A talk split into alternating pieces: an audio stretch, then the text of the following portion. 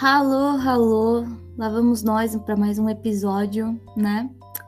E hoje, assim, gostaria de salientar que esse episódio ele está sendo patrocinado por Deus, tá? É, porque a gente, a gente já é, já tá na ter, segunda, ter, terceira gravação, né, João? Eu acho. Sim, terceira. Terceira gravação. Mas Deus agiu mesmo na segunda, em relação à segunda gravação. É, exatamente. Pode explicar aí o motivo. Bom, a gente acabou esquecendo de um tópico, de um dos tópicos que estava planejado para discutir no, no, episódio de hoje. Então Deus agi, agiu fazendo a Victoria esquecer de salvar a gravação para a gente gravar de novo, dessa vez abordando todos os tópicos. Então aqui estamos nós gravando, gravando, gravando de novo para vocês. Esperamos que dê tudo certo agora. É, exatamente. Então, pessoal, vocês podem perceber aí que tem alguém comigo hoje, né? Eu tô recebendo aqui um convidado uh, super especial hoje, que vai fazer parte desse episódio, que vai gravar o podcast comigo. A gente vai falar, como você já, já pode perceber aí pelo título do, do episódio, a gente vai falar sobre, sobre vida universitária. E eu achei esse tema importante e acho que o João vai concordar comigo que assim, ó. Uh, a gente não vai só falar sobre a questão da vida universitária, no sentido de ser uma pessoa que, que, que tá no mundo acadêmico, né? Mas sim uh, na nossa visão dentro do espectro autista, porque tanto eu quanto o João, obviamente, somos autistas. E então eu achei bem interessante uh, convidá-lo para fazer parte desse episódio, né? Já Sim. que ele já está mais avançado. E podemos tro trocarmos, trocarmos experiências, relatar, relatar as nossas experiências no meio universitário. Sim, todas as questões relacionadas até mesmo às nossas, às nossas peculiaridades, às nossas necessidades, algumas vezes diferentes Sim. e tal. Mas então fala um pouquinho de ti, te introduz aí, João, um pouquinho quem tu é, o que, que tu, o que, que tu tá estudando. Eu sou o João Pedro, sou o convidado especial do episódio de hoje. Ah, eu sou estudante de Direito da PUC, estou no décimo semestre. Comecei o décimo semestre agora, me formo agora na virada do ano. Tipo, acabo no final, acabo em dezembro, mas a formatura está prevista para janeiro, se não me engano. E, uhum. e eu fui e aí, eu fui convidado pra, pela Victoria para apresentar esse episódio de hoje, porque a gente faz o mesmo curso e só que estamos em etapas diferentes, mas etapas diferentes dentro do curso, mas de forma geral, estamos na mesma etapa da vida, univers... da vida acadêmica, universitária, e achamos que seria uma experiência enriquecedora e positiva trazer para vocês um debate, contando as nossas, as nossas experiências, relatando, relatando o que a gente viveu nesse meio, para quem está tá ouvindo, para quem está começando agora e que quiser ter uma noção de, de, do, que, do que pode acontecer. Sim. E então, gente, é, eu vou dar uma introdução rapidinho para vocês não se sentirem perdidos, assim, eu tô falando isso por, por uma questão de preferência minha, porque eu gosto quando isso acontece, então eu vou uh, falar para vocês o que que, eu, o que que a gente vai abordar aqui, né, antes de começar em, em ordem, quais são seus tópicos abordados durante todo esse episódio, tá? O primeiro tópico a ser abordado vai ser como nós escolhemos o nosso curso, o segundo tópico a ser abordado será, serão adaptações, uh, depois convivência com professores e colegas, depois sobre as questões de rotina de estudo, uh, matérias, essas coisas assim, sobre as questões de, de, como a gente estuda, como a gente faz a nossa organização né, de rotina uh, estudantil. Depois a gente vai falar sobre estágios. Depois nós falaremos sobre como nós projetamos o nosso futuro profissional. Depois falaremos sobre nossas inseguranças, né? E depois nós faremos algumas reflexões gerais sobre essa fase da vida, né? Tanto aí, tanto na, no, no, sentido de tipo, uh, eu tenho 23, o João tem 24 anos, né? Tanto nesse sentido da idade, quanto no sentido do, da fase da vida de, de estar uh, é, no caso, construindo as bases da, da, do, da vida profissional. Né? Dando uma visão geral de como a gente enxerga essa etapa. Uhum, isso mesmo. Então, uh, vamos começar aí falando sobre essa questão do, de como a gente escolheu o curso, né? Obviamente, uh, os convidados primeiro, né? Então, manda ver aí, João, fala aí. Obrigado. Uh, bem, eu, no meu tempo de colégio, sempre tive uma preferência pela área das humanas.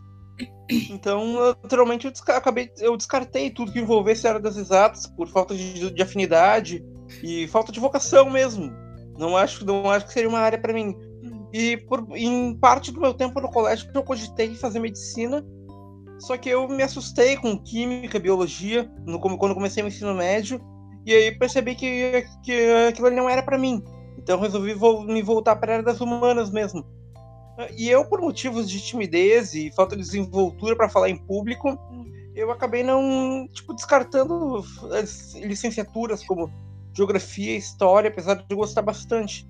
Então acabei optando pelo direito, que segue estando na área das humanas, mas um diferencial para mim é o mercado. É um curso uhum. que abre bastante possibilidades, com bastante mercado.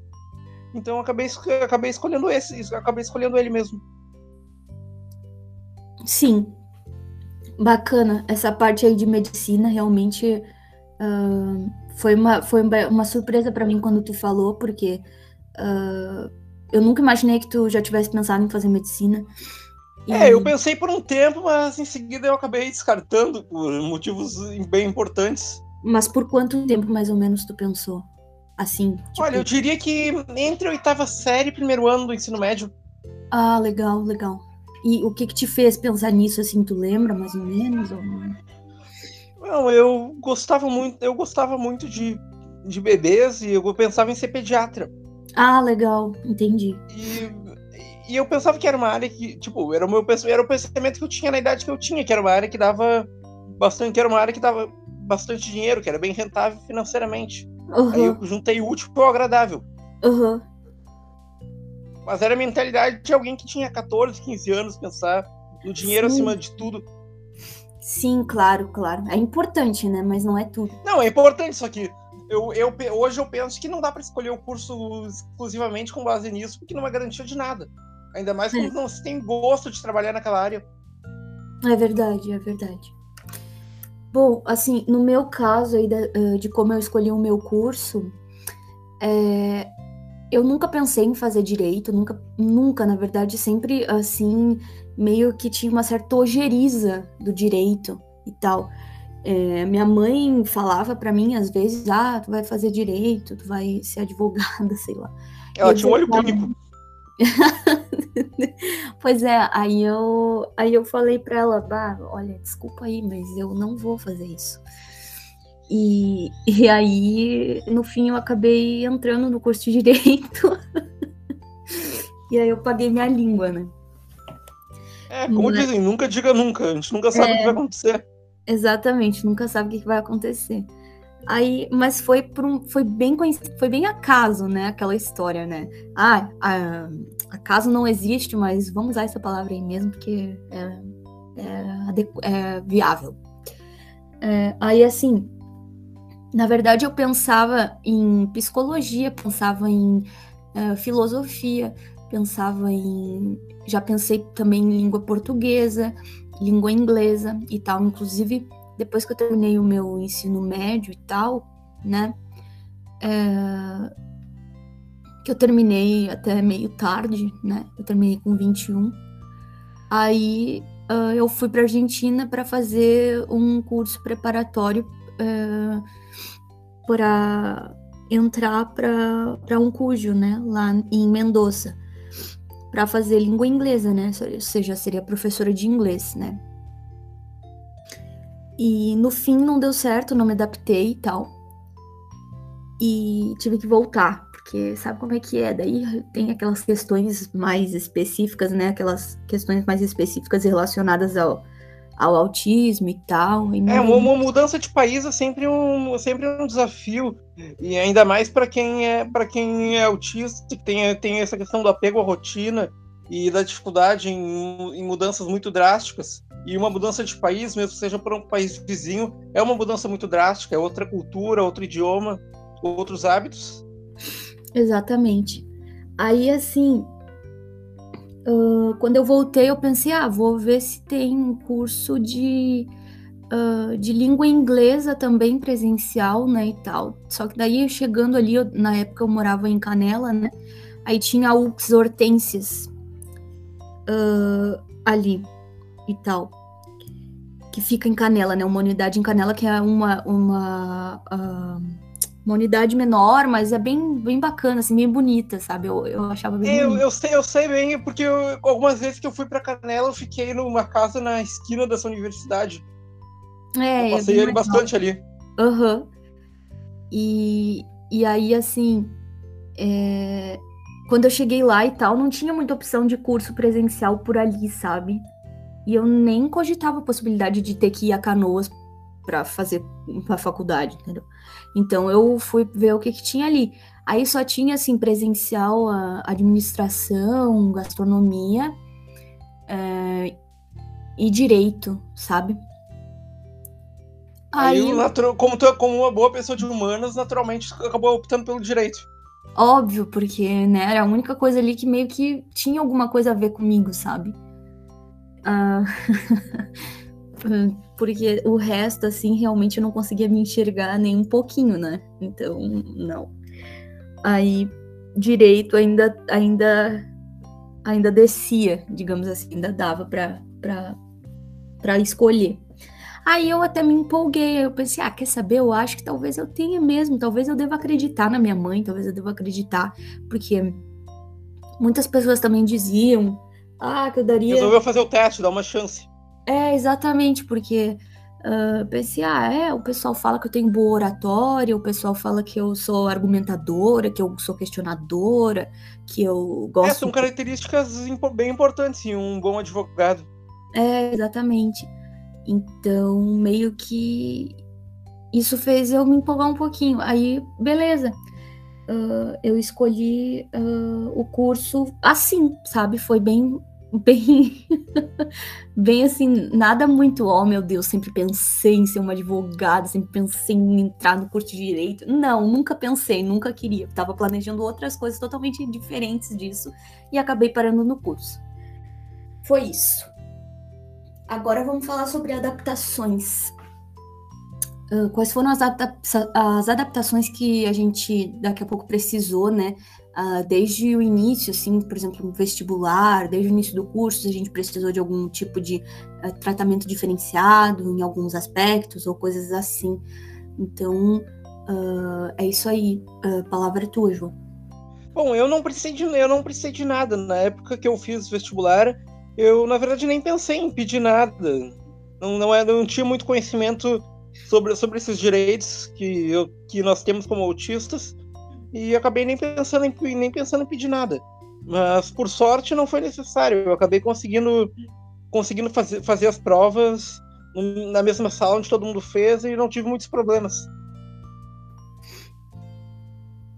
Sim, sim. Tirando aquele desconforto de estar num lugar cheio que não tem muito como fugir, mas eu consegui me virar dentro do possível e acabei deu para deu para deu tudo certo no final. Uh, não, tu nem cogitou, né, na verdade, até porque, pelo Sim. menos pelo que eu te conheço, assim, um pouco, tu tinha até um pouco de dificuldade, assim, de, de revelar o teu diagnóstico, né, algumas coisas Sim. assim também, né. É, isso é verdade. E, e, e, e talvez por essa razão de ter dessa dificuldade, que hoje é uma questão superada para mim, mas uhum. que na uhum. época eu pegava forte, eu não tinha o conhecimento que eu tinha sobre os direitos por exemplo, que eu, por exemplo, que eu aproveitei para tomar vacina agora, há um, tempo, um tempo atrás, mas que na época eu não tinha conhecimento e acabei nem, nem pensando em tentar nada. Sim, sim. É uma questão meio difícil mesmo. Às vezes a gente precisa de um tempo para para se aceitar em certos aspectos. Exatamente. No meu caso, assim, as adaptações foram necessárias, tá? Uh, eu achei que não fossem ser necessárias, mas foram. Uh, eu não coloquei na época quando eu fui, quando eu me inscrevi lá para fazer o vestibular e tal da faculdade. Uh, eu não coloquei que eu precisava de, de, de, nada assim, de tratamento especial nem nada. Uh, porque eu realmente achei que eu não ia precisar, sabe? Eu achei, ah, nada a ver. não precisa. Aí, uh, quando cheguei lá no. Quando chegou no dia e tal, uh, eu fui com a minha mãe, é, porque ela insistiu em ir comigo e tal. Aí, assim, uh, eu comecei a ter algumas estereotipias. Então, meio que. E ela percebeu, sabe? Porque, assim, se dependesse de mim, eu ia ficar ali tendo aquelas estereotipias e não ia fazer nada, sabe? Eu só. Ia, ia acabar dando tudo errado. É, tipo, eu só ia rodar na prova, sabe? só isso. Aí ela notou isso e falou assim: Olha, Vitória, eu tô percebendo que tu tá meio desconfortável. Não meio, que tu tá começando a ficar. Bastante. Pouco, é, não vai dar, tá meio crítica a tua situação. Aí eu olhei para ela assim, né, apavorada e tal. Fiquei, mas, sabe, deixei ela tomar as atitudes. Assim, ela falou: Ah, vou em casa, vou pegar teus documentos, vou solicitar lá um, um que tu tenha um, né, um tratamento adequado para tua condição e tal, porque senão tu não vai conseguir fazer essa prova. E dito e feito, né, ela tava super certa. E, e aí ela foi atrás e tal, daí aceitaram tranquilamente, entenderam a minha situação, porque eu tive que explicar, tipo, olha, a minha mãe teve que explicar, olha, que assim, ó, Vitória é autista, mas ela, ela às vezes, ela ela não gosta muito, assim, parece que ela não gosta muito de ser autista. Então, ela meio que quis. Uh, uh, como que se fala? É, obliterar esse fato ou esconder esse fato, sabe? Achou que não seria necessário falar. Só que aí, chegando aqui, se percebeu que havia uma necessidade, porque ela não ia conseguir efetuar a prova no mesmo local que os outros, que os outros participantes, né? Que que as outras pessoas. Aí eles entenderam, né? Pegaram lá o laudo e tal e fizeram as coisas necessárias e eu fiz numa sala, eu fiz na sala dos professores a prova para poder fazer sozinha, né? E daí só tava eu e a e a coordenadora, o diretora, sei lá.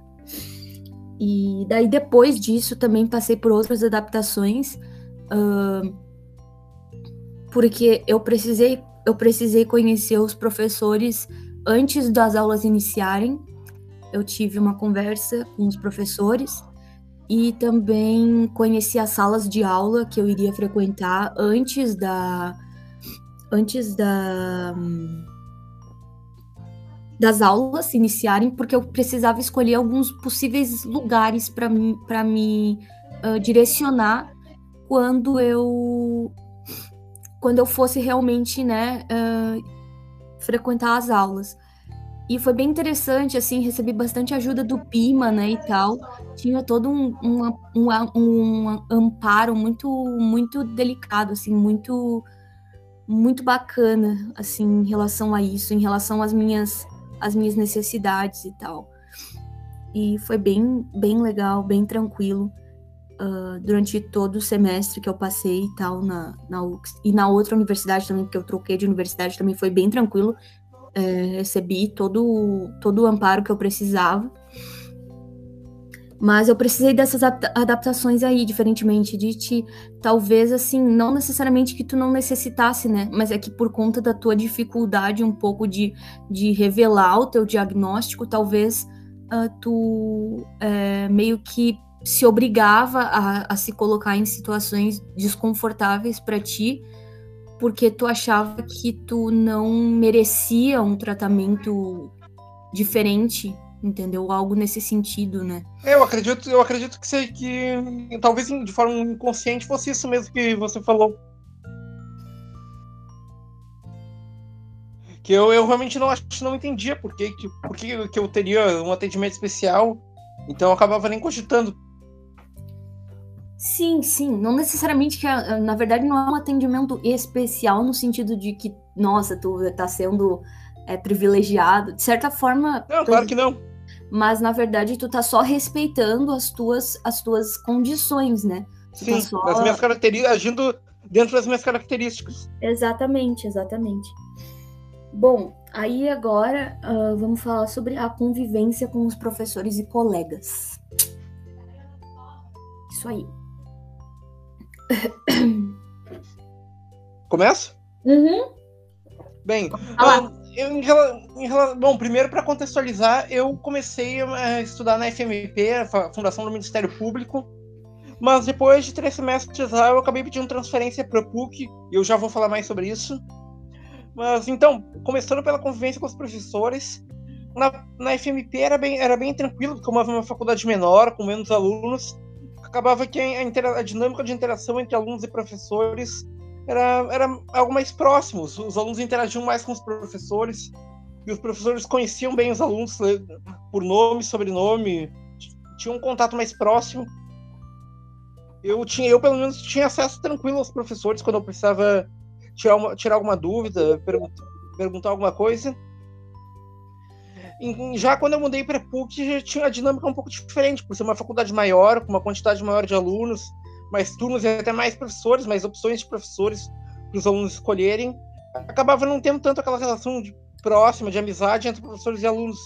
É uma coisa, é um contato mais superficial e totalmente profissional. Já que já que pela quantidade de alunos, a atenção dos, profe dos professores acaba ficando mais pulverizada entre vários alunos. Eu sim, até conversei sim. sobre isso com um, já faz um tempinho com uma amiga minha da, que eu ainda mantenho contato da FMP e que, que ela estava me contando que ela escolheu por orientador para o TCC tipo com base tipo na relação próxima que ela tinha com o professor que era um professor da área que ela escolheu e que era próximo dela então foi foi uma natural escolha eu ainda, eu ainda não tinha feito meu TCC na época, mas eu comentei que na PUC era mais difícil escolher assim por relação de amizade, porque pela quantidade de alunos acabava não, não dando para criar muito um vínculo entre alunos e professores tipo, fora da relação profissional de sala de aula. Sim. Então eu, eu nunca tive problemas para tirar para tirar dúvidas, para ter contato com professores, mas é uma coisa mais restrita mesmo. Uhum. É mais distante, aos... né? É mais distante. E quanto à relação com colegas, é, foi, é, tipo, naturalmente, pelas minhas dificuldades sociais, eu sempre tive muitos altos e baixos. Eu, quando eu comecei a estudar na FMP, por sorte, né, eu acho, a, obra do acaso, eu, eu entrei junto com um conhecido, que era meu colega de cursinho, que era namorado de uma amiga minha do ensino médio. Então, eu sentava com ele nas aulas e depois eu acabei conhecendo outras pessoas. Assim, teve o trote, não sei, que eu não sei se tu chegou a ter na tua faculdade, acho que não pelo EAD, mas eu tive, e aqui a brincadeira lá de tinta, de catar moedas, acabou ajudando bastante. Eu acabei conseguindo conhecer algumas pessoas ali. E também teve uma festinha da turma num salão de festas de, de uma colega que disponibilizou. Aí isso facilitou para conhecer, conhecer algumas pessoas e ter algum contato em sala de aula, mas acabou não dando muito certo por questões minhas mesmo. Eu estava com meus remédios diminuídos na época e acabei não aguentando o ambiente, acabei tendo, começando a ter crises, a não me sentir com a vontade ali. E, eu e acabei me isolando, e não fiquei ficando mal. Então eu acabei trancando a faculdade. Depois eu, depois de um semestre eu voltei, só que aí já em outra turma, uma turma que tinha entrado depois, porque depois naturalmente eu me atrasei, né? Uhum. Aí nessa turma eu, eu fiz amizade com algumas meninas. Aí, tipo, deu certo por um certo tempo, mas depois tivemos uns problemas também e acabou não dando certo também. Eu fiquei, tipo, meio sem chão lá, né? Tipo, segunda turma onde eu não dou certo, onde eu tenho problemas de relacionamento. E eu tava, tava, fiquei meio acuado. Daí eu pensei, aí eu tive a ideia de me transferir pra PUC mesmo, pra, tipo, ali, aliviar um pouco a pressão que eu tava sentindo lá. Aí na PUC no começo foi difícil, porque eu, eu tenho, sou bastante tímido, eu tenho ansiedade social, como uma das comorbidades do autismo. Então, eu, eu tava meio sem confiança depois de sair, trocar do jeito que eu troquei, né? Então foi, foi bem difícil. No começo, eu sentava, eu sentava sozinho no canto da sala. Mas aí o que aconteceu? Aconteceram duas coisas que foram fundamentais para eu virar, para eu virar a chave e começar a me, a me, adaptar melhor. Uma delas foi um trabalho em grupo da matéria de ciência política, que era um trabalho que era um grupo que era grupos até de cinco pessoas, e eu não tinha grupo, né? Aí eu comecei a procurar ver se achava algum grupo, uma vaga disponível. Aí eu acabei vendo um grupo que tinha quatro pessoas. Aí eu pensei, aí eu pensei, bom, vou, vou pedir, vou, vou pedir para fazer com eles, ver se, ver se eles se eles permitem. Eu com o coração apertado, quase saindo pela boca, fui lá, perguntei. Mas eu até me surpreendi porque as pessoas ali foram super solícitas. Uhum. Me receberam bem, tipo, claro, pode, claro, pode, pode fazer com a gente, senta, pega uma cadeira, senta aí. Aí a partir dali, tipo, eu pensei, bom, vou me aproximar dessas pessoas. E eu acabei trocando de lugar, começando a sentar mais no meio da sala de aula. E outra coisa foi uma festinha que teve na, de, de turma num salão de festas de uma colega. Aí eu pensei, bom, eu não conheço ninguém, mas se eu for nisso aí, talvez eu tenha chance de conhecer. Vai ser um Sim. desafio para mim, pela minha timidez, pela minha ansiedade. Mas acho que eu acredito que seja uma boa oportunidade de eu me desafiar e de eu, e de eu de eu me expor um pouco tentar, e tentar conhecer as pessoas. Aí eu fui nervoso, ansioso, tímido, mas fui. Aí a Sim. partir dali, por, aí deu, deu, deu incrivelmente certo. Eu consegui me sentir, me fiquei super à vontade lá, consegui conversar, conheci pessoas. E a partir dali eu só mantive, mantive. Tipo, eu criei um núcleo de contato, que naturalmente teve algumas alterações, pessoas que saem, pessoas que entram, pessoas que não eram tão próximas e acabam ficando mais próximas. Sim, e fora sim. outras pessoas que eu, tipo, eu não sou próximo, mas que eu converso vez ou outra quando encontro, quando eu fico na mesma turma. Então, eu consegui ter alguma estabilidade ali. Não que seja fácil, pela, porque pela minha, pela minha questão das minhas dificuldades sociais, às vezes eu acabo ficando desconfortável, eu acabo não, não desenvolvendo meu, minha relação com a pessoa tanto quanto poderia, quanto eu, e talvez a pessoa também gostaria.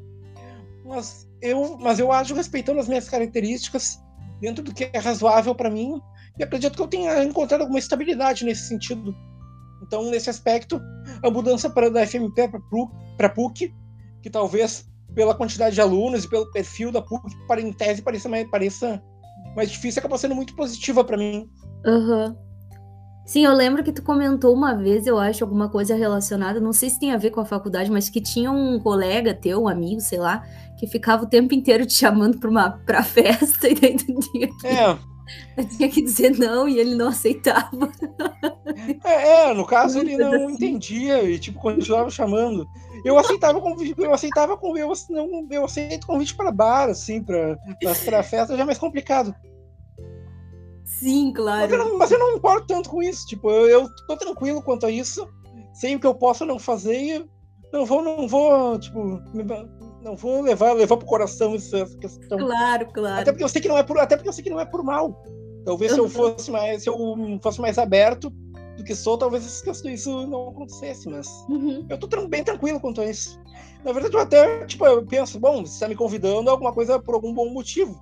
A questão é que eu não vou para nenhum ambiente onde eu fique desconfortável só para agradar outra pessoa. Sim, sim. Não, eu só achei engraçado porque tu dizia não e ele continuava, né? Então. É. é, mas isso entra naquela questão que a, gente, que a gente conversou algumas vezes, que tu até mencionou aqui no teu podcast, que, que as pessoas não. que as pessoas têm uma expectativa que todo mundo seja igual a elas. Uhum. E às vezes tem dificuldade de entender que as pessoas têm gostos diferentes, preferências diferentes. Sim, sim, super isso. Assim, no meu caso, né, uh, foi bem complexo, assim, minha relação uh, com, com colegas, principalmente, né, com professores não tanto, sempre foram muito legais comigo e tal. E então, o que mais pegou para mim foi a relação com colegas, porque eu sempre fui muito reclusa e sempre fui muito assim de tipo, não, eu não quero, eu não quero, não quero chegar perto de ninguém, porque eu já sei que vão, vão me magoar, eu já sei que vou, vou, me, vou me dar mal, vou ser feita de trouxa, vou ser feita de burra, não, não quero. Então eu meio que criei uma, uma certa, assim, couraça, né? Aí o que que acontece? Uh, eu estabeleci já, antes de tudo, no, no, como, eu, como eu já havia dito agora há pouco, que conversei com os professores antes de iniciarem as aulas, né? Eu já havia estabelecido com eles, olha, assim, ó, a maior parte dos trabalhos eu vou fazer sozinha, não vou fazer em grupo. Então já tenho em mente que eu vou fazer sozinha sempre, né? Se eu entrar em algum grupo, se acontecer de eu entrar em algum grupo, o trabalho que vai valer vai ser o trabalho que eu vou entregar sozinha, porque independentemente de eu estar num grupo, eu vou fazer o meu trabalho sozinha porque eu não confiava, sabe? Não confiava em ninguém. Sim. Eu queria entregar o meu material, porque eu sabia que o meu material eu ia dar tudo de mim e que ia sair perfeito. E eu também pensava assim: se eu tirar uma nota ruim, eu vou saber que a culpa foi totalmente minha. Não, eu não vou ficar pensando que talvez se eu tivesse é, feito sozinha, eu teria tirado uma nota boa, entendeu? É, eu queria ficar com a consciência tranquila. É, eu ia ficar com a consciência tranquila, tipo, eu fui mal porque eu sou burra mesmo. não foi por culpa de ninguém. Mais ou menos assim que eu pensava, né? Aí, uh, tranquilo. Aí eu até, uh, no primeiro trabalho e tal, uh, eu já tinha feito meu trabalho, era o trabalho pro último, era o último trabalho do semestre, eu já tinha feito no primeiro mês, porque eu fiquei tão nervosa que eu pensei, cara, preciso fazer esse trabalho. Aí eu fiz, sabe? Fiz em um fim de semana. Era um trabalho sobre o erro no direito penal. E, e aí, assim, uh, tinha que colocar todos os tipos de erro e tal, dar uns exemplos e blá, blá, blá. Tinha que ter no, no máximo 10 páginas, se eu não me engano, alguma coisa assim. Aí eu fiz. E depois disso participei de um grupo por quê? Porque eu queria tentar socializar com alguém, entendeu? Eu queria tentar socializar, queria tentar me desenvolver nesse, nesse aspecto. E aí eu já tava me sentindo um pouco mais confiante, porque eu pensei, bom, meu trabalho já tá feito, né? Então, não preciso mais me preocupar com isso. Agora eu vou. Tu tava tranquila que tinha feito o trabalho e aí se sentiu, sentiu livre para tentar desafiar, se desafiar na questão social. Exatamente. Exatamente. Aí, beleza eu entrei nesse grupo e tal. E aí, assim, resumindo a situação, eu fui tão, mas tão gente fina com. tão gente boa com esse grupo, que eles até plagiaram meu trabalho. Então. é muita cara de pau dando fazer isso. Eu, tipo, eu particularmente acho bem ridículo fazer isso na faculdade, porque a faculdade é um ambiente que tu tá lá para aprender, para para aprender sobre, sobre a área que tu pretende atuar, para preparar para aquilo que tu vai ser profissionalmente, aquilo que tu, que tu vai ganhar vida.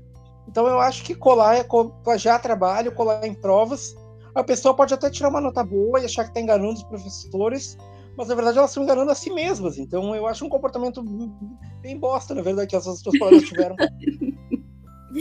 Sim, terrível, né? Nada a ver. E o pior, né? Foi culpa minha, porque eu fui tão ingênua que eu compartilhei com elas o esboço do meu trabalho.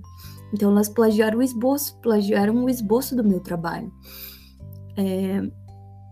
E o professor já sabia que o trabalho era meu, entendeu? Porque eu já tinha, eu fui a primeira aluna a mandar o trabalho para ele e ele já tinha feito correções, ele já tinha, né, feito até alguns comentários bem bacanas para mim que eu fiquei super feliz e tal. Uh, e então, uh, claro que eu fui falar pro professor também, né? Que eu, eu fui falar pro professor, olha, professor. Falar sobre o plágio? É, falei e tal. Não, mas tu fez certo, tinha que falar assim. Eu achei bem errado a atitude, a atitude que os colegas tiveram.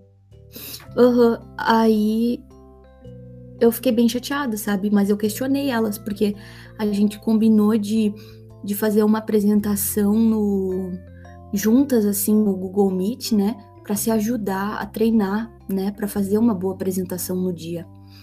E aí nisso elas elas fizeram o compartilhamento de tela e foram mostrando o trabalho. Tava ali o teu trabalho.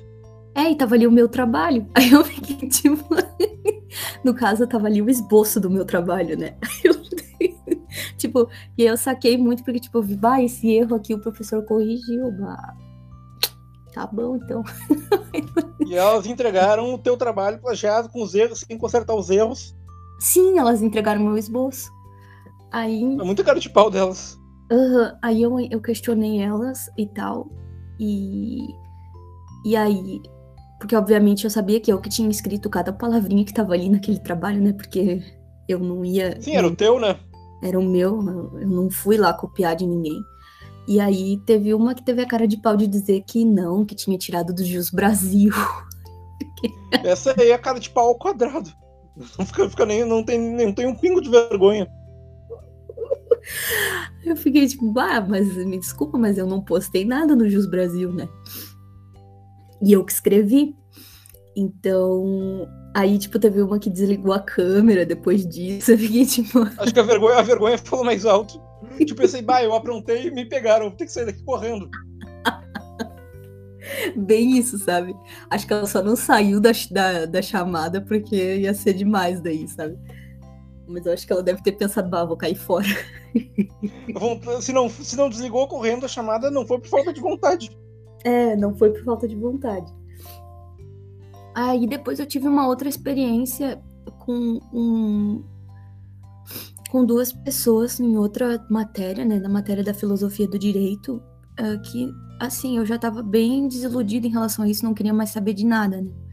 nem tentar, né, nem me abrir para nada, porque depois dessa, desse plágio aí eu fiquei bem ressabiada e tal, bem mais desconfiada do que eu já sou. Aí uh, só que daí esse, essa uma moça veio me pedir ajuda, né? Ela falou: "Ah, eu, eu percebo que tu é bem aplicada e blá blá blá, tu pode me ajudar porque eu não sei o que fazer, eu não sei não sei nem por onde começar esse trabalho aí que o professor pediu. Ela foi honesta, ela tava perdida e reconheceu isso, reconheceu uhum. que precisava de uma ajuda. Sim, sim. Aí eu ah, fiquei pensando, né? Daí fiquei com pena e tal. Falei, ah, quer saber? Tá, vou ajudar. A empatia falou mais alto. É, a empatia falou mais alto. E eu já tava com o trabalho pronto também, né? Então já tava de boa. O meu trabalho já tava pronto. Aí eu falei, ah, então tá bom, olha só, vocês, vocês vêm pro meu assunto aqui, que é o racismo com, com a teoria da justiça de John Rawls. E aí a gente resolve a situação é, e tal. E aí eu ah, foi super coração, né? Porque eu falei, ah, já tô aqui com. Já, na verdade, já tô com ele pronto. A escrita já tá pronta e tal. E. E aí a gente só começou a, no caso, planejar mais a questão da apresentação. Claro que assim, é, no aspecto assim, se eu fosse analisar é, mais profundamente o que, que aconteceu, eu diria que eu não. Que eu, digamos assim, eu fiz o trabalho sozinha, só que eu coloquei o nome de duas pessoas, sabe? Sim, tu meio, meio que carregou elas nas costas. É, meio que isso, sabe? Mas eu também não posso negar que a moça, mesmo que depois ela tenha sido meio, né, meio, meio estranha comigo e tal, é, ela, ela foi bem solícita e ela fez uns, uns slides bem legais pra gente apresentar e tal. Ela era bem, bem assim, interessada, tava sempre disposta, sempre disponível para tudo que eu falasse. Que ah, então, então é, ela ajudou no trabalho, ela fez uma parte, ela, deu a colaboração dela. Ela colaborou, sim, ela colaborou bastante. Ah, né, acho que nem se compara com as, com as primeiras meninas que plagiaram na cara de roubaram meu mesmo. trabalho. Elas só roubaram meu trabalho as outras, nem colaboraram com é. É, acho que não, tão, acho que não tem muita comparação né, nessa, nessa situação. É. Aí, essa daí, beleza, até ficamos assim, amigas por um bom tempo e tal. Só que daí ela começou a meio que. Eu comecei a me sentir usada por ela, porque ela começou a meio que me solicitar coisas, tipo, meio que me cobrar coisas, sabe? Tipo, ah, me ajuda nisso, tu não vai me ajudar nisso, tu não vai fazer isso para mim. Uh, e daí, tipo, ela começou, por exemplo, a dizer, ah, eu vou falar pro professor lá que eu vou fazer o trabalho sozinha, daí tu faz comigo. Só que, tipo assim, eu nem tava na cadeira que ela tava querendo fazer o trabalho, sabe? Aí eu, que ela tava querendo fazer o trabalho. Ela queria que, tu, que ela queria que tu fizesse o trabalho para ela e ela ganhasse a nota. É, bem Ganhasse isso. a nota, as custas tua inteligência. É, sei lá, é, eu acho que era mais ou menos isso. Mas aí, aí eu já não acho legal, tipo, pedir uma ajuda ou outra, tudo bem, acontece, eventualmente colegas se ajudam. Nem todo mundo domina todas as matérias, mas uhum. pedir para fazer, pedir para fazer o trabalho, pedir para outra pessoa fazer todo, todo o trabalho para ti, ainda é mais se a pessoa está no, em outra cadeira, em outra cadeira, não acho legal não. É, porque daí eu vou estar estudando, sendo que eu poderia estar estudando a minha matéria, né? Tu poderia estar usando aquele tempo para estudar para alguma matéria que tu esteja fazendo. E não fazendo um trabalho de alguma coisa que tu não faz só para outra pessoa. É, e eu ainda, ainda fui meio bobalhona, ainda caí nessas de ajudar ela, sabe? Ela foi fazer, ela foi inventar de fazer umas não sei quantas cadeiras, ela não tava dando conta. Aí ela tava com dificuldade em, em, com a lei de drogas, parece que ela tinha que fazer lá um, uma, um trabalho sobre isso. Aí eu me lembro que eu gastei um sábado desde de manhã, acho que desde as nove da manhã até umas três, quatro da tarde com ela, estudando lei de drogas e resumindo as, as, as, os artigos e tentando compreender cada artigo. ou foi complicado. Claro, eu agradeço, foi um conhecimento que eu adquiri, mas tipo assim, ela não merecia. Mas podia usar para outro conhecimento. É... Um conhecimento que tu precisasse na hora, na época. De, é, depois de tudo que aconteceu, assim, eu penso que ela não merecia essa dedicação da minha parte, sabe? É, eu é... acho que não mesmo. Aí, no fim das contas, a nossa amizade acabou porque ela, porque ela começou a ficar bem assim, sabe? Ela não, ela só queria receber assim essas coisas. Ela não não estava interessada em mais nada. Ela só estava interessada que eu fosse tipo o não sei nem o que dizer em relação a isso, é, se tem uma palavra adequada, mas que eu fosse. Era uma amizade com base em interesses. Tipo, ela só queria, ela estava interessada no que tu podia fazer por ela em relação isso. a trabalhos, provas. Isso, ela estava interessada em me ter ali como um. como um. como um. Um Google. É, sei lá, alguma coisa nesse sentido. E olha que, tipo, não sou um Google, não. Eu, eu preciso estudar tanto quanto qualquer outra pessoa, sabe? Ah, claro, eu acho que ninguém, ninguém é, todo mundo, todo mundo precisa estudar. Então, tipo, ela meio que ignorou as suas necessidades e pensou só nas dela. Isso, exatamente. Ela pensou, ah, a Vitória gosta de estudar, então ela vai estudar pra, por mim e por ela. Meio que isso, sabe? Uh, aí não deu certo, no fim até foi bem complicado, uh, assim, o final e tal, porque uh, eu falei pra ela, olha, me desculpa, mas eu não, dessa forma não posso mais ser tua amiga e tal, e daí eu, tipo, é, bloqueei ela, daí ela me mandou mensagem no SMS falando, ah, quer saber, não, tu acha que eu tô me importando contigo, não tô nem aí para ti, vai para aquele lugar, não sei o quê. Ela foi bem grossa. Foi bem grossa comigo, assim, eu fiquei bem mal, sabe? Eu, eu chorei bastante. É, imagina que tu, tipo, tu tinha uma visão, tipo, que ela podia ser uma amiga para ti, e depois tu viu que ela agindo dessa forma deve ter sido bem frustrante. Sim, claro, porque eu me abri, entendeu, para ela, no sentido de, tipo, eu pensei, eu não posso confiar nela, porque ela, ela falou, ah, não, a gente, a gente é amiga, não sei o que, sabe? E aí, eu, na minha ingenuidade, eu não entendo que neurotípicos, eles são falsos, sabe? Eles, eles não necessariamente, Sim. eles dizem que são teus amigos, mas na verdade eles não são. então, é complicado.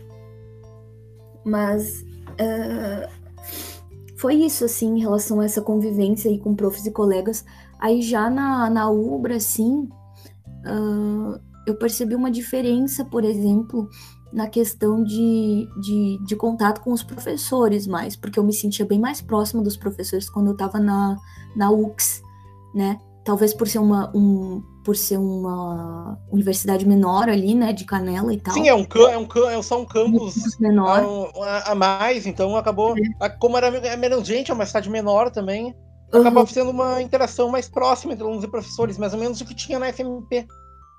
Deve, tu deve ter notado a mesma diferença que eu notei quando, Notei. quando mudei para PUC. A conversa com os professores eh, na Ubra é bem mais distante e eu não me sinto tão na liberdade de, de realmente é, falar com eles, sabe? Como eu me senti na liberdade de falar com os meus professores na UX e tal. Uh, então, assim, isso aí só que eu notei, assim, colegas na Ubra, não, não, sendo bem sincera, não adquiri nenhum, não. Não, não tive. E, nem, não, e não tá pensando muito nisso. Não, na verdade não. Tô pensando muito nisso, não. É, acho que. É, é tu, tu, teve experiências não muito legais na, na UX. Isso acabou, desanim, acabou desanimando para ter colegas na, na Ubra. Isso, isso. Não, nem tento, sabe? Nem tento. Sim. Aí tá, vamos então para a parte de, de rotina de estudos. Como é que é para ti essa questão da rotina? Bem, agora que estamos em tudo EAD, ficou, ficou bem mais leve. Tipo, eu assisto as aulas, as, as aulas por videochamada. Às vezes, alguns dias eu assisto na hora mesmo, outros eu assisto depois. Mas mesmo quando eu assisto depois é bem tranquilo, porque eu faço, eu faço estágio, como, como é em casa mesmo eu, no momento que eu termino o estágio, eu já posso começar minhas coisas, onde eu tô mesmo. Uhum. Eu tenho essa questão de passar o dia na rua, depois pegar um ônibus cheio, chegar cansado em casa. Então, atualmente está bem tranquila a rotina. E como, e como as provas são, são de fazer AD também, dá para consultar, dá para trocar informações com colegas. Sim, não, não, vou, não, vou, não vou negar que, que eu faço isso, porque o EAD oferece essa possibilidade e todo, e todo mundo aproveita, né? Uhum. Não, dá, não, dá, não adianta dizer que não. Sim. Isso facilita bastante, mas quando, tá, quando era presencial, quando era tudo presencial, ah, eu, eu chegava cansado em casa, mas eu tentava, na medida do possível, estudar um pouco todos os dias, revisar a matéria que foi dada em sala de aula, tipo, fazer, fazer um resumo do que foi dado em sala de aula, revisar os artigos. E, e também, em época, de, em época de prova, eu passava o fim de semana estudando. Durante a semana também estudava, estudava direto. Na véspera de prova, eu podia sair mais cedo do estágio, sair, cumprir metade da carga horária. Legal. Eu usava esse tempo para estudar. E outra coisa que eu faço também bastante é procurar provas antigas. De, provas antigas daqueles professores que eu estou fazendo matéria. Para ter uhum. uma noção de mais ou menos como eles cobram. E querendo ou não, muitas vezes eles repetem questões, então eu acabo já adianto garantindo algumas questões. Sim, sim. Claro, isso é, é, é, é se aproveitar, mas não é culpa minha. Tipo, os professores, os professores repetem as questões e a gente aproveita. Claro. A gente tem o grupo do direito da PUC no Facebook, onde postam provas antigas lá, então eu sempre busco lá e às vezes troco materiais com colegas. Uhum. Então, isso, isso facilita bastante. Eu gosto de estudar também fazendo resumo, fazendo anotações, eu anoto bastante em sala de aula. E, e faço resumo em casa, resumo das minhas anotações, resumos de livros, resumo da internet, leio tudo uhum. e resumo, resumo as coisas mais importantes. Sim, sim. E eu gosto também quando tem slides para complementar. Eu não gosto muito de aula em slides, porque eu gosto de anotar coisas, e aula em slides, às vezes, como o professor apaga a luz de manhã cedo, né, acaba dando um pouco de sono. Sabe como é isso. Mas, mas, mas é, é bom ter os slides para uma fonte a mais de estudos, para ter uma, um meio a mais para rever a matéria. Sim, é importante ter o seu próprio roteiro, mas também ver um pouquinho Sim. de como o professor se organiza, né? Sim. Até que muitas vezes eles cobram, cobram, botam alternativas em aula exatamente iguais ao, ao que está no slides, nos slides. Uhum. Então é, impor, é, importante, caso tenha, dar uma, dar uma olhada sempre. Sim, sim. Uh, bom, para mim, assim, essa questão de estudo, assim, no primeiro, nos primeiros semestres ali, né, no, no primeiro e no segundo, foi bem doentio para mim, assim, eu eu fiquei muito, muito hiperfocada ali naquilo e tal.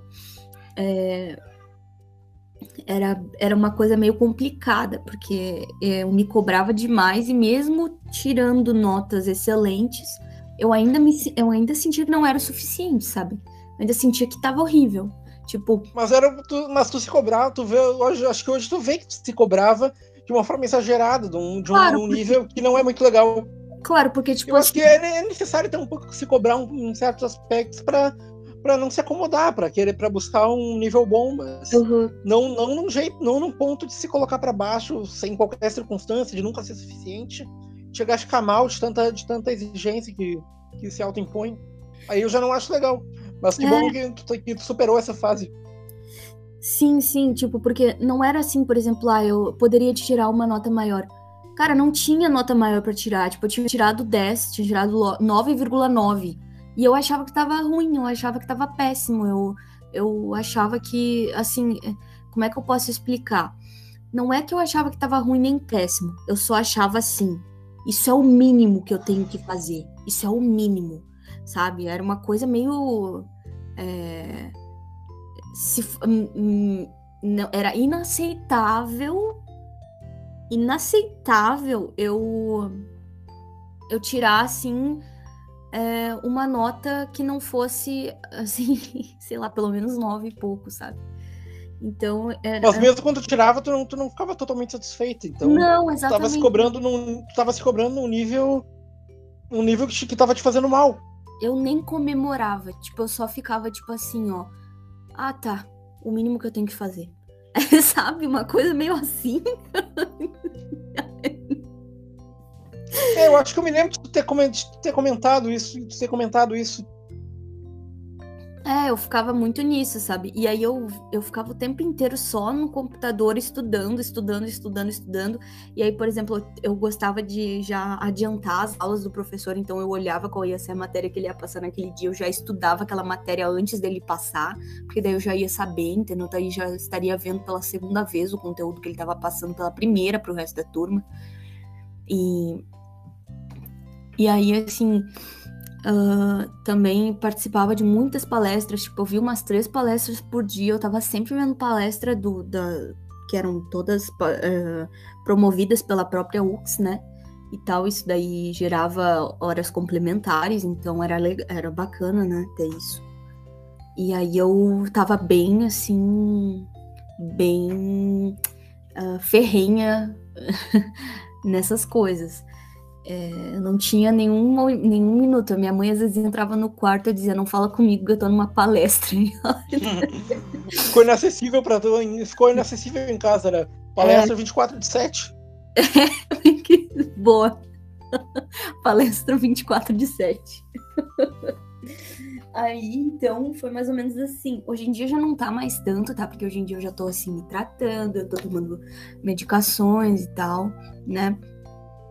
A ansiedade diminuiu bastante, a depressão também diminuiu bastante e tal. É, porque... Hoje estou sendo mais gentil consigo mesma.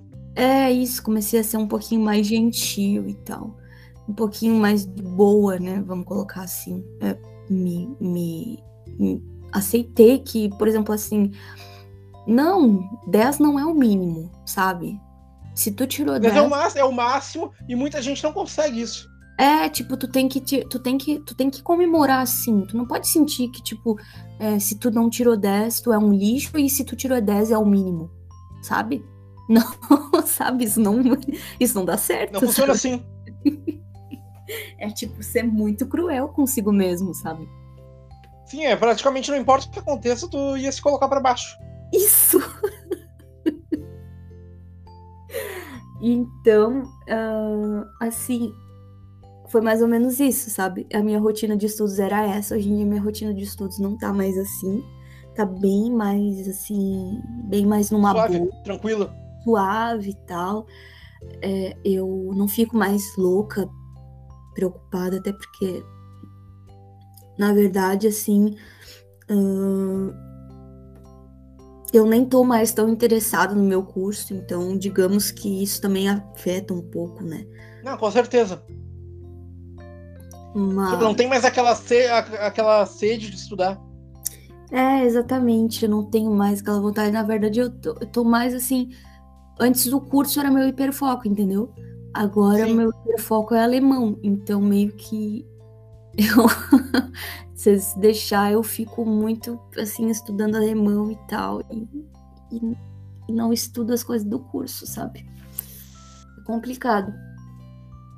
Mas vamos prosseguir então, vamos falar de estágio. Como é que foi para ti essa questão? Sei que tu já fez vários estágios, né? Sim, eu tô no meu terceiro estágio. Eu fiz o primeiro uh, entre 2017, entre maio de 2017 e setembro de 2018. Eu fiz um estágio na Procuradoria do Estado. Eu cheguei, não cheguei a completar tipo, três com três. Eu não cheguei a cumprir o terceiro contrato, que eu tive que rescindir ele um pouco antes. Eu cheguei a renovar duas vezes mas aí, a terceira vez, eu tinha, eu tinha conseguido um estágio no Tribunal, no Tribunal Regional do Trabalho. Eu fiz uma prova lá e passei. Aí, eu, aí tipo, eu fui me chamar e eu tive que rescindir o contrato para começar. Uhum. Aí, no contrato do, no Tribunal Regional do Trabalho, eu, cheguei, eu fiquei os dois anos. Eu fiquei de outubro de 2018 até setembro de 2020. Uhum. Quando o meu contrato ia, meu contrato ia acabar em outubro. Aí eu, aí eu fiz um, mandei currículo para a Defensoria Pública e acabaram me chamando para me selecionando para o um estágio lá onde eu tô agora, onde eu tô agora, desde outubro de 2020. Aí eu uhum. rescindi o contrato e comecei. Foram três experiências bastante diferentes. Né? E eu, eu tive eu, eu me, tive que me adaptar a todas elas. No primeiro caso, hum, a gente fazia, fazia petições assim para os processos contra o Estado, para defender o Estado. Uhum. Aí no segundo era, eu trabalhei no setor de recurso de revista do Tribunal do Trabalho. Então, no caso, era, era análise de recurso de revista, fazer despacho aceitando ou negando eles, uhum. analisando pressupostos. E agora na Defensoria Pública, que eu, eu acredito que tenha sido o mais desafiador dos três. Porque Sim. além de fazer as petições iniciais, eu tenho que atender as pessoas por telefone, fazer entrevista, tipo, ver o que, que elas querem, pegar as histórias que aconteceram para fazer, para poder fazer as iniciais. Pedir documentos também. Então eu acredito que dentre, dentre esses três tenha sido mais desafiador para mim. Sim, porque tem a ver, tem contato com o público, né? Sim. E tipo, tem, é. tem que fazer tudo certo, porque senão tu vai prejudicar uma pessoa. Sim, é verdade. É, eu tive uma experiência pequena com estágio, né? No segundo semestre eu, eu tinha enviado também meu currículo para a Defensoria Pública. Eu nem achei que fosse dar certo, porque eu pensei, ah, fala sério, tô no segundo semestre e tal, não vai rolar nada. Aí no fim me chamaram, sabe? Aí eu fui. É, a princípio eu não tinha conseguido, porque tinha um outro rapaz que estava no oitavo semestre. E aí ele, obviamente, o, o defensor explicou: olha, eu não te selecionei porque o rapaz estava com um semestre mais avançado, né? E aí eu dei preferência para ele. Mas eu vou deixar aqui o teu currículo e qualquer coisa, se eu precisar, eu vou entrar em contato contigo, né? Já que tu foi a segunda ali, como ele falou, a segunda colocada, sei lá, alguma coisa assim. Porque eles fizeram uma seleção e tal. E entre Sim, todo... é, um, é um processo seletivo da defensoria. Eles, eh, mandar, eles mandam. Eles pedem para mandar currículo, eles avaliam os currículos.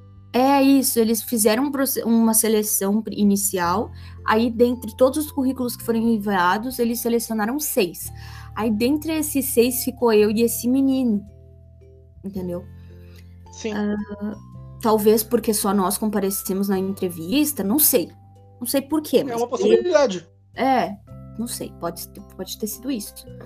Aí assim.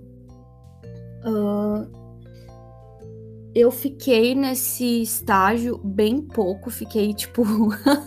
fiquei tipo uma semana no estágio. Muito bom.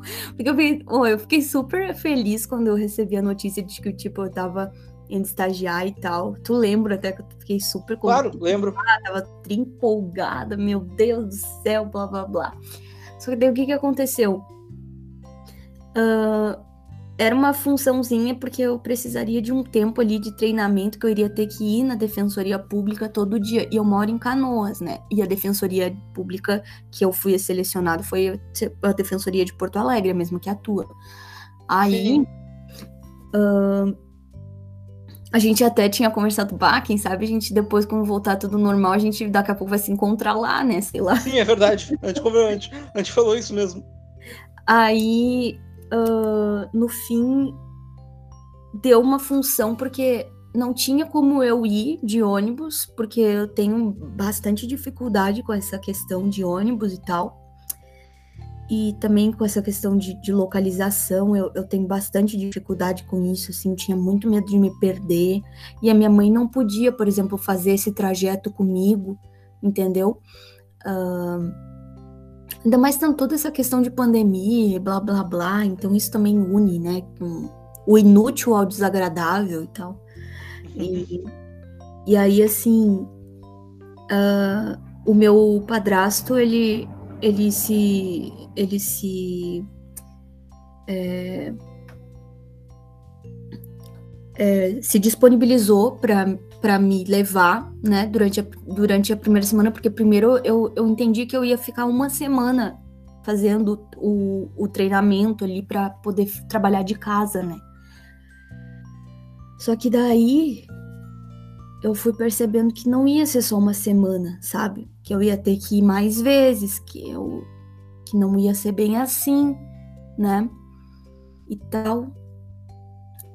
E aí não ia ter condições de eu manter isso, porque também eu, na, na, nessa semana que eu nessa semana que eu trabalhei no, no, estágio, que era um estágio de seis horas e tal, eu não eu não consegui uh, participar de nenhuma aula da faculdade.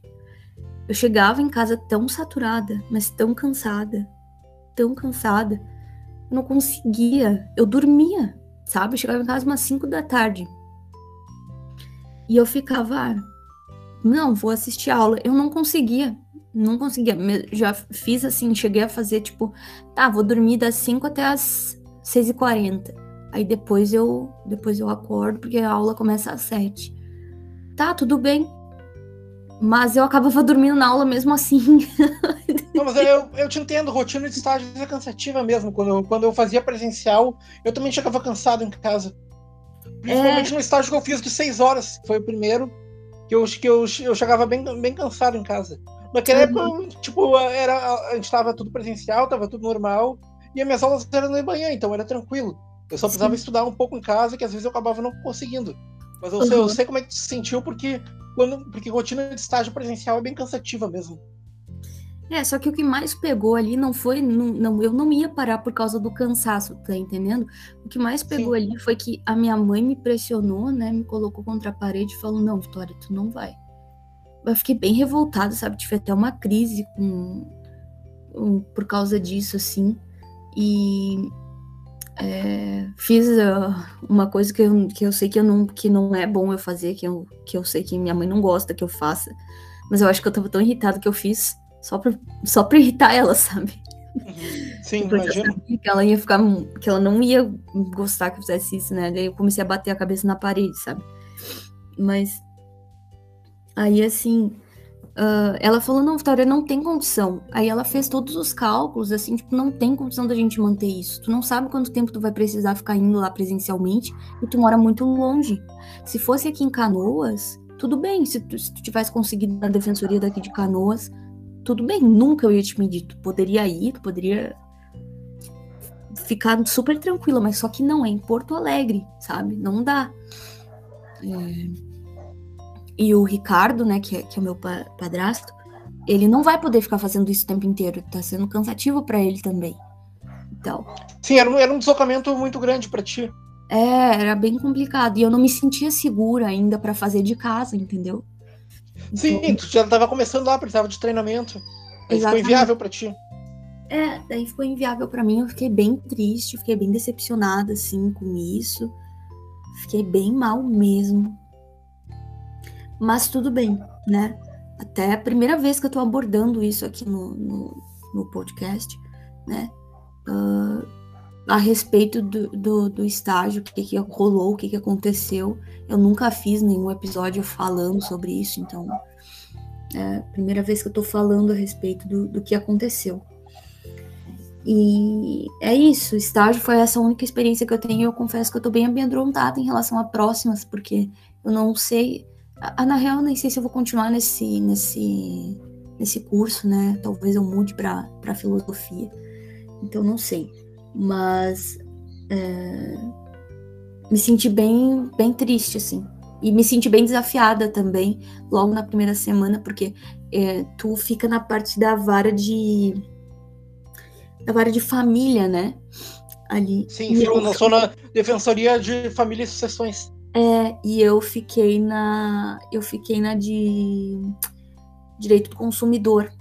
Então eu tinha que fazer algumas coisas a mais do que tu, eu acho. Não sei se tu lembra, até te pedi uma ajuda uma vez. Sim, eu, eu lembro. eu tinha que fazer os. As, além, das, além das petições, além da, do, de conversar com o público, eu tinha que fazer as. Ai, meu Deus. Eu tinha que fazer umas coisas lá para mandar para as empresas, sabe? É, Sim. Um... É, é mais difícil mesmo, é uma coisa que eu, que, eu não, que eu já não tenho que fazer na minha área. É, eu tinha que ficar falando com as empresas também, sabe? Então, eu tinha que fazer um documento lá para enviar para as empresas. É... Aí é um pouquinho, era um pouquinho mais, mais complicado, sabe? Aí todo, porque Sim. todos os atendimentos que tu fosse fazer no dia, tu ia ter que fazer isso. Tu ia ter que entrar em contato com a empresa. Com a empresa. É, fazer esse documento aí, fazer a petição inicial. Acho que era uma. Ele disse que eu tinha que fazer no mínimo uma petição inicial por semana. É, e, e aí depois é, esses documentos eram, eram todo dia vários, né? E era chatinho Sim. de fazer, não era uma coisa assim, ah, tá pronto aqui.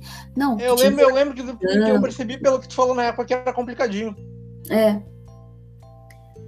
Bom, agora vamos falar um pouquinho sobre as questões dos do, do nossos projetos, né, para o futuro, é, nosso futuro profissional que, que tu almeja, o que, que tu, como tu se enxerga daqui a alguns anos Sim. e tal. Primeiramente, eu preciso fazer a prova do OAB, preciso passar nela. Eu, eu cheguei a fazer ela agora em junho, mas ela estava bem complicada. Ela foi considerada a mais difícil da história das provas do OAB e eu acabei não indo muito bem. Agora eu vou fazer ela de novo em outubro. Eu tenho estudado para ela e vamos, e vamos tentar de novo. Agora, se não der, tentar de novo, eu preciso, eu preciso passar nela, né? É a primeira coisa. Aí depois, Sim. passando nela e terminando o curso, é, são duas coisas: procurar trabalho e estudar para concurso. Por exemplo, tentar, uhum. tentar um escritório de advocacia, tentar juntar com algum conhecido para fazer, ou inventar em algum escritório que já exista. E estudar para concurso também, até porque dependendo do concurso, uh, exige, exige um, uma quantidade, um, um tempo de prática como advogado, mas outros, por exemplo, analista, analista judiciário, não precisa. Mas aí eu vou me uhum. investir, aí, aí é me dedicar às duas frentes. Procurar trabalho e estudar para concurso. Legal. E tu sente assim mais, por exemplo, é, o que, que mais abrilhanta assim os teus olhos? É o concurso ou é o trabalhar? É o concurso. concurso? Não, é o concurso, é o concurso. Mas eu tenho que eu, eu, eu tenho que ser racional, pensar que nem, se, nem sempre nem sempre eu vai ter nem vai ter concurso, nem mesmo que eu tenha, nem sempre eu vou eu vou conseguir passar. Então tem que, ter, tem que ter um meio garantido. Uhum. Depois, se eu conseguir se eu conseguir um concurso, passar em um concurso para algum cargo público, melhor ainda, né? Aham, uhum, entendi. É, é um bom pensamento, mas tem bastante gente também que pega e fica só nisso, né? Se dedica para estudar para concurso e não descansa até passar. Sim, né? tem bastante.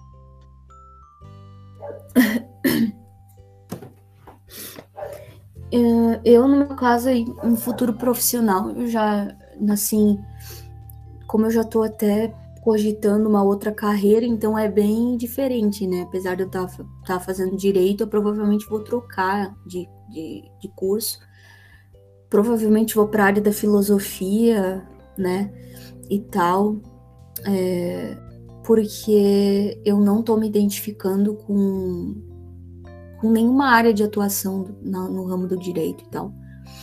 Não me imagino advogando, não me imagino fazendo as coisas que normalmente os advogados precisam fazer, ou que juízes precisam fazer, ou que o que quer que seja precisa fazer e tal uh, com as partes assim burocráticas e etc, sabe? Não, não me identifico nem. Não te identifica, não te vê naquele meio. Não me vejo, sabe? Aí. Uh, e, e, até mesmo assim cursando, eu já, já pensava muito mais na área da, de lecionar, né? Então, com certeza. Opa, acho que o cachorro também quer falar. É, Gente, ela, ela começou a latir. Aqui, tá? até, até o cachorro tem direitos aqui nesse, nesse, nesse podcast. É um, é um espaço democrático. É um espaço democrático. então, assim, uh, eu, eu sempre pensei mais na área do, de, na área do de ser professora e tal, sabe? Sempre gostei muito disso. Então, mesmo quando eu pensei em cursar direito, eu já cogitava, tipo, ah, não, depois vou fazer um mestrado, vou fazer alguma coisa, vou ser, né, professora universitária. Sempre cogitei isso, sabe? O coração sempre esteve no meio acadêmico. É, isso. Então, é, em qualquer profissão que eu vou escolher, eu acho que eu vou meio que optar para esse campo, assim, para esse meio, para o meio acadêmico, para o meio de é, do ensino e tal, sabe? É o meio que é o meio que te faz brilhar os olhos. É isso, exatamente. Então, é provavelmente agora que eu vou provavelmente trocar para filosofia, é, eu eu pretendo, meu objetivo, obviamente, é ser professora universitária de filosofia, né? Então, digamos que esse é meu plano. E se eu fosse continuar em direito, o meu objetivo seria ser professora universitária também. Então, meio que é isso, sabe? É... Só que eu sinto que meu lugar não é no direito, sabe? Eu sinto que meu lugar tá mais na filosofia. Tá mais na filosofia. É, às vezes acontece a pessoa começar um curso e não se identificar, ver que não é aquilo mesmo que ela queria, e aí o certo mesmo é trocar. Uhum. Procurar a área que se identifique. Sim, sim. Bom, agora vamos falar. É Vamos falar do Pichote. eu não posso perder a oportunidade de falar dessa música, cara. Vamos falar de insegurança. Uh, quais são as, as, as, nossas inseguranças e tal, né? Quais são as tuas inseguranças? Quais Bem, eu, durante, um, durante o meu tempo de curso, eu tive alguns momentos em que eu fiquei, onde eu estive inseguro, onde eu pensei em desistir, pensei em sair do curso, porque eu, eu foram momentos que eu estava com dificuldades nas matérias, que eu sentia que meus estudos não estavam rendendo, que eu estava com notas baixas, o uhum. risco de repetir matérias. E eu, e eu pensava que, que eu pensava, e vendo aquilo ali, eu pensava que, tipo, que eu não estava na minha, que eu não, que eu não me que eu não me encaixava naquela área, que eu não estava no meu lugar, que eu estava com medo de me terminar e me tornar um profissional ruim, não conseguir me estabelecer. Tipo, me bateu, me bateu uma insegurança forte. E eu tava com. Uhum. Foi uma época que eu tava com uma depressão e ansiedade mais, batendo mais forte. Aí juntou, juntou tudo, virou uma bola de neve. E eu, eu, eu pensei. Eu pensei seriamente na ideia de desistir do curso. Tipo, eu pensava, bom, se eu continuo. Isso aqui não tá, não tô rendendo aqui, não tá dando certo. E eu não vou conseguir ser alguém na vida desse jeito. Sim, te dá. Mas aí eu conversei sobre isso em casa e, tipo, minha família ajudou, me, me, tipo, me acalmou, me deram uma tranquilidade, tipo, me convenceram a continuar. E hoje uhum. que eu tô quase me formando, eu vejo que foi a decisão certa. Eu uhum. agradeço a eles por terem me convencido a permanecer. Eu acredito que eu tava agindo um pouco por impulso na época, tipo, eu tava com um problema naquele momento, eu queria me livrar dele, desse problema a qualquer custo. Então, acabei pensando pela saída mais fácil que embora a gente saiba, saiba, nós saibamos que não é mais não necessariamente seja mais correta. Sim, claro. Exatamente, é. Às vezes a gente age assim porque uh, a gente fica muito apreensivo em relação a, a quem a gente vai ser, porque nessa fase da vida, né, a gente tem aquela pressão tipo, tá, e aí, né? Uh, tu vai dar conta da, da, das, das, das coisas, tu vai. Sim, eu, eu tava bem apreensivo, tava pensando que eu não ia dar conta, que eu não ia conseguir. E isso tava me incomodando bastante. Tem essa questão da, da pressão, assim, muito de tipo, tá, e aí quando que eu vou adquirir minha autonomia? Quando que eu vou, né? Sim, do, do jeito que eu tava, eu pensava que eu nunca ia conseguir isso. Uhum, é. É bem, é bem assim. E a gente ainda a gente ainda tá um pouquinho nessa fase, né? Mas a questão Eu acho que eu acredito que até conseguir, até conseguir autonomia e se sustentar sozinho, sempre vai ter um pouco de insegurança. Uhum. Uhum, verdade. É, no meu caso, assim, as minhas inseguranças aí em relação a isso eram muito mais voltadas para um, para minha depressão, assim. Eu, assim, eu tinha inseguranças em relação a, a, a minha, ao meu desenvolvimento, a minha, a minha é, como é que se fala?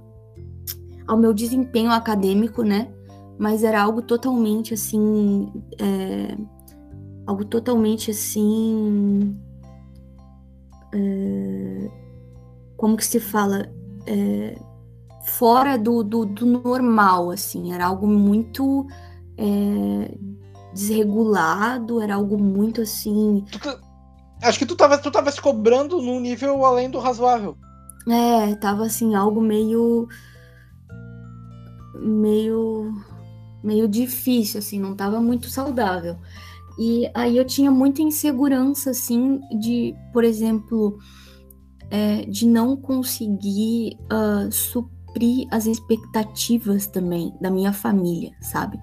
Então, por isso, talvez até que eu pensava assim, porque é quem, quem paga minha faculdade, quem me ajuda nessas questões é a minha avó, né? Então, eu sentia muito uma pressão de que, tipo assim, não, já que a minha avó tá me ajudando, que, que tipo, eu tô conseguindo estudar e tal, por, porque ela tá me ajudando e blá blá blá, eu preciso ser a melhor. O mínimo é ser a melhor. Então, meio que se eu não era a melhor, que era o mínimo, eu era um lixo. E aí isso me matava por dentro. Era meio 880, ou é, tudo ou nada para ti. É, ou tudo ou nada, bem isso. E aí isso aí foi ficando cada vez mais doentio e tal, por conta Sim, dessa. É um, é um fardo muito pesado que tu, que tu tava assim, se obrigando a carregar. Isso, porque eu tinha muito uma cobrança interna de que, tipo assim, eu precisava mostrar para minha avó que eu merecia, que eu tava valorizando aquilo que ela tava fazendo por mim, entendeu? E, e tal. E mesmo ela me falando, ela me falava, ai, Vitória, para um pouco, credo, que isso, sabe? ela, ela mesma achava, achava um pouco de exagero que tu estava fazendo. Ela achava exagerado. Ela falava, não, que isso? Tu tem que parar um pouco, sabe? Ou, não, não tenho, não tenho que parar, não sei o quê. Sabe? Foi bem complicado. E as minhas inseguranças, elas se baseavam muito nisso, né? Em não conseguir fazer jus ao... A, a, em não conseguir valorizar aquilo que eu estava recebendo de apoio da minha família, sabe? Isso me, inclusive, me atormenta bastante até hoje e foi o que é o que me faz muitas vezes ficar insegura em relação até a troca de curso, porque eu fico pensando que eu vou é, frustrar as expectativas, é, né, das pessoas e tal, né, que eu vou tipo daqui a pouco é, deixar elas chateadas comigo e Por tal. de curso, eu acho que não, eu, isso é uma, é uma coisa bem normal, na verdade. Sim, claro, mas é que existe aquela questão, né? Tipo, pelo menos as pessoas pensam, ah, eu quero que meu. Uma coisa bem clichê, mas é uma verdade ainda, né? Uh, ah, é, eu, se meu filho for fazer uma faculdade, eu quero que ele faça direito ou medicina. É tipo, um ou outro, entendeu? Se tu não estiver fazendo direito ou se não estiver fazendo medicina, tu, tipo, tá errado. Tu, tu, tu tá. É, tu, tu vai ser um fracassado, sei lá, entendeu? Mas na tua família existe esse pensamento? Ah, por parte do meu pai, sim, né? Por parte da minha mãe, não. Mas por parte do meu pai, sim, eles têm um pouco esse pensamento meio, meio assim e tal. Então, é claro que eu não tenho que me importar com isso, porque. É, não, não eu também acho que não. É, eu, eu acho que não é necessário, assim, mesmo que uh, o meu emocional às vezes ache que é. Mas racionalmente eu sei que não é, sabe? É, mas se baseia mais nisso, né? E agora partindo para agora partindo para o nosso último tópico, né? Uh, reflexões, né? Para fechar com, com chave de ouro aí. Reflexões gerais sobre essa fase da vida que a gente está vivendo e tal, né? Como é que como é que tu define esse momento e tal? Bom, Bom, eu acredito que seja uma etapa onde de, de aprendizado, de crescimento pessoal e profissional, uma etapa onde, onde a gente amadurece, se prepara para aquilo que a gente quer ser na vida, se prepara para construir, para construir o nosso futuro, nossa construir, construir aquilo que a gente vai ser no futuro, que vai que vai ser o nosso sustento na nossa vida. Uhum. Então é uma é uma etapa de altos e baixos, ainda mais tipo, para a gente que que, tem, que que é autista, que tem essas oscilações, mas, mas que pegam mais forte. Então acredito que seja assim uma etapa de muitos altos e baixos mas que é uma etapa de aprendizado, de crescimento, que a gente precisa ter força para superar os baixos e e, e, e, dar uma, e dar uma sequência a essa etapa, esse projeto, aos nossos projetos. Sim, sim, com certeza, é verdade. E não só nessa questão da fase da vida universitária, mas também na questão da fase da vida em relação à nossa idade e tal, né? Claro que, assim, tem muita gente que tá nessa idade, já tem filho, já tem mil coisas, assim, mil responsabilidades. Sim, tem. É, mas é, não é nosso caso, né? Então a gente não, tem não é. responsabilidades, mas, mas a gente não tem não filho. São, mas né? é, não, não, não é tão pesada quanto o filho. são, responsabilidades, são responsabilidades comuns para pessoas da cidade, padrão da cidade. É, até me considero nesse aspecto bem privilegiada, né? Porque. Não, com certeza, eu, eu também, né? Nesse aspecto somos mesmo. Porque assim, querendo não tá, tu, tu, tu tá estagiando e tal, mas tipo, tá, tá estagiando. É, tá no teu, no, em relação ao teu curso e tal. Mas no caso, tu poderia não estar estagiando e mesmo assim não estar só estudando, entendeu? Sim. Então, meio que isso é, é isso eu, eu, considero bem uma, uma questão bem privilegiada da, da Na verdade, o estágio não deixa de ser um estudo, né? Claro, exatamente, exatamente. É, é um. É a parte 2, né? Do, do... É o complemento do, do estudo da, na faculdade. É, exatamente. E, assim, o que eu gostaria de deixar, assim, em relação a essa questão de reflexão é que é uma fase da vida em que, ao mesmo tempo que a gente se sente adulto, porque as pessoas olham pra gente e elas já nos veem né, com outros olhos, né? Uh, ao mesmo tempo a gente se sente muito muito criança, muito às vezes assim com aquelas inseguranças que, que, que batem na adolescência, elas ainda não foram totalmente, né, uh, embora, né? E então muitas vezes a gente ainda continua com algumas coisas assim meio meio que, que deixam a gente um pouquinho até um pouquinho discrepante, né? e tal. Eu acredito que alguma insegurança vai ter até a gente ficar consolidado na vida profissional, assim, ser tão, totalmente autônomo, independente. Sempre vai ter alguma faísca de insegurança. Sim, exatamente. Então, eu acho que é uma fase assim bem bem bacana assim para a gente construir realmente as bases da nossa do nosso futuro. Uhum. Quem não está construindo, quem não está fazendo isso, independente da condição, independente de se é autista, se não é, se, se é, sei lá, qualquer coisa. Uh, que não está pensando assim em construir, em, em, em construir bases para o futuro, em, em, consolidar alguma coisa, né? Essa pessoa está perdendo tempo e ela está realmente. Tá desperdiçando, tá desperdiçando a fase da vida. Sim, porque tem muita gente que nessa fase da vida, ao invés de estar tá estudando, tá aí bebendo cachaça e, e saindo Sim. e tá fazendo farra, tá nem aí para tá nem aí tá plagiando trabalho na faculdade. oh, até então, quem tá então, nem, então... na faculdade tá melhor do que essas outras pessoas. Na, na, em resumo, estão nem aí, estão tipo, com a cabeça na lua. Sim, exatamente. Mas, tipo assim, nem, o que eu quero dizer é que, tipo, tem gente que nem tá fazendo faculdade, nem tá. Sim, tem. Pra poder planejar. E nem, nem, e nem se preocupa em fazer. Sim, Exatamente. Tem gente que tá perdendo tempo, deixando o tempo passar, desperdiçando a idade, a idade, a idade boa para se preparar, para evoluir. Exatamente. Aí eu acho que essa é a reflexão que fica, né? Quem, uh, quem é esperto está construindo as bases do, as bases do seu futuro, né? E, fazendo para conseguir algo sólido, né? É, Sim, está tá, tá usando o tempo, usando o tempo a seu favor e se preparando para algo grande no futuro. Uhum, exatamente. Exatamente. E quem não tá fazendo isso é aquele papo, tá né? Perdendo tempo. Que uma vez falaram, se eu não me engano, o nerd de hoje é o. É o chefe de amanhã. É, uns negócios assim, né? tipo assim. não deixa é... de ser verdade. Sim, pior que eu, eu concordo. Tipo, o pessoal falava muito até, ah, as menininhas, ah, fiquem de olho nos nerds, porque depois eles vão ser os caras. Agora vocês estão rindo da cara deles, mas depois vocês vão querer eles. Uns negócios assim, sabe? É, é verdade, o mundo dá voltas. É, bem É isso. como dizem, os humilhados serão exaltados. Aham, uhum, bem isso, bem isso. Uh, então, acho que é isso, uh, gente. Uh, para você que nos acompanhou até aqui nessa, nessa longa jornada, que esse, esse, esse episódio aqui ele, ele não é mais, não pode mais nem ser considerado um, um já é considerado assim tipo um, um filme assim. Deu um, um filme de áudio. É. é tipo, meu, uma semana de uma semana de podcast, tá? Ouçam isso aí em, em doses homeopáticas. Parcelem, parcelem a, a, escuta, a escuta.